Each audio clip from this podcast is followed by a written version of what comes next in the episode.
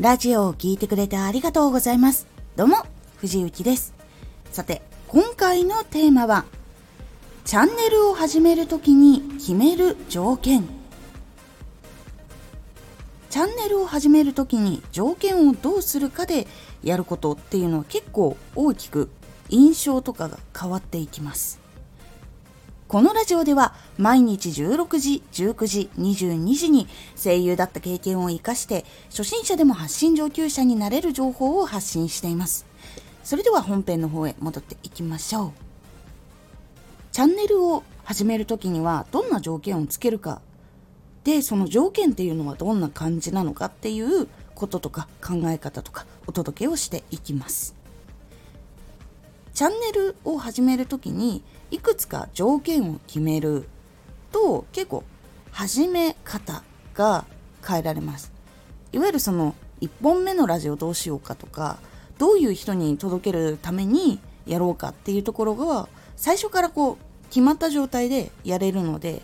考える時もじゃあこの人のためにはどうすればいいのかっていうところからスタートになるのでラジオが一貫性持ちやすくなるっていうのもあったり聞いている人に届きやすくなったりとかっていう部分に変わっていきます。特に決めた方がいい3つっていうのを今回ご紹介します。1つ目どういうレベルのチャンネルにしたいのか。2つ目どんな人に届けたいのか。3つ目将来どのことをするのか。この条件をしっかり決めることで更新頻度とか質とか行動量とかラジオでしないといけないことっていうのが決まっていきます。まず1つ目のどういうレベルのチャンネルにしたいのか。これはその芸能人の人たちとかその一般のラジオいわゆる大きいラジオ局からこう発信されているようなものとかテレビ番組みたいな。そういうがっつりともう本当に作り込んだものを提供したいのか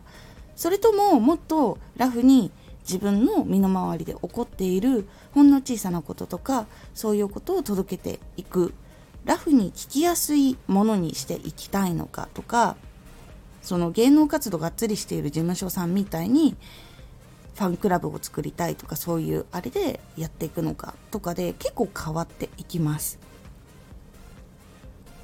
これって実はそのラジオだけじゃなくて YouTube をこう作っていく時もそういう風に最初決めていく部分とかであったりするんですけどその自分がこう後々にファンクラブを作るとかどうかっていうのも考えたりしながらいわゆる芸能人の人と同じ感じにしていくのかとかその配信者の人たちとかあとは YouTuber とかの人たちのその業界とはまた芸能人とはまたちょっと違うその自分で作り上げることができる方でのやり方にしたいのかとかそこまでそのプロの人たちみたいにがっつりとやるっていうチャンネルじゃなくてその自分の趣味チャンネルとしてやるっていう方向とかそういうのもあったりします。なのでそのどういうレベル帯のチャンネルにしたいのかっていうのをしっかりと決めるのが最初大事になります。そして2つ目どんな人に届けたいのか。ここはかなり大事な部分になってきます。どういうチャンネルにしたいのかのレベル帯が決まった後その次にどんな人に届けたいのか。例えば趣味が園芸で今野菜とか育てているっていう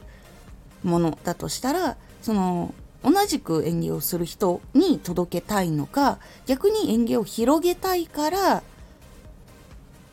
知っている人以外の人にも届けていきたいのか。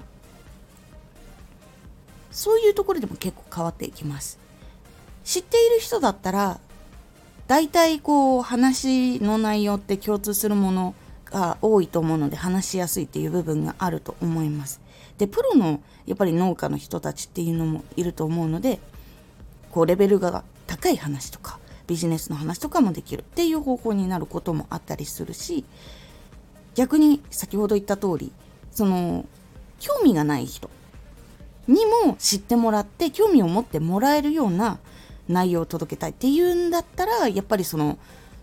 農家の人たちがわかるそういう園芸の話とかそういう部分をもっとこう分かりやすくどうしたら伝えられるのかっていうところを考えたりとかどういうところがこう興味持ってもらいやすいのかっていうのをしっかりと作るのが大事になっていきます。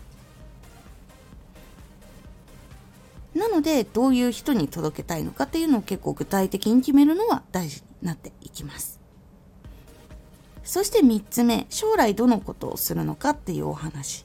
です。これは自分が例えばそのラジオのチャンネルを作って多くの人が集まった。じゃあその次将来的にどういうことをしていきたいのか。いわゆるその直接会って畑をこうどう作っていくのか。先ほどの園芸の話をちょっとそのまま使うとしたらこう一緒に畑をこう作っていってそれを収穫するようなサークルみたいなのとかやりたいとか。あとはそのラジオを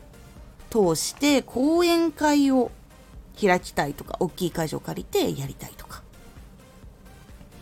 あとはその自分が会社作ってその肥料を開発したりとか品種のいい種を開発したりしたいのかとか。そういうのがまた決まっていくことで将来そのラジオを発信している中でどういう人たちにこう集まってもらってどういうことに興味を持ってもらってでどういうふうに協力をしてもらうのかっていうところのビジョンが結構変わっていきます。この3つを決めることで先ほども言った通り行動の量とか質とかやらなければいけない内容とかそれをどういうふうに作っていかなきゃいけないのかそういう部分が分かりやすくなっていきますのでチャンネルを始める時にはこの3つの条件を決めるようにすると結構先先こう積み上がっていった先っていうのが結構変わっていきますので是非参考にしてみてください。今回のおすすめラジオ。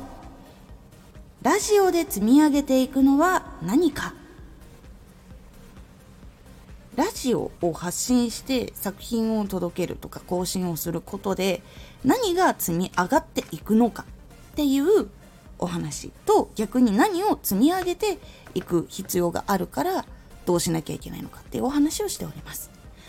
このラジオでは毎日16時、19時、22時に声優だった経験を活かして初心者でも発信上級者になれる情報を発信していますのでフォローしてお待ちください。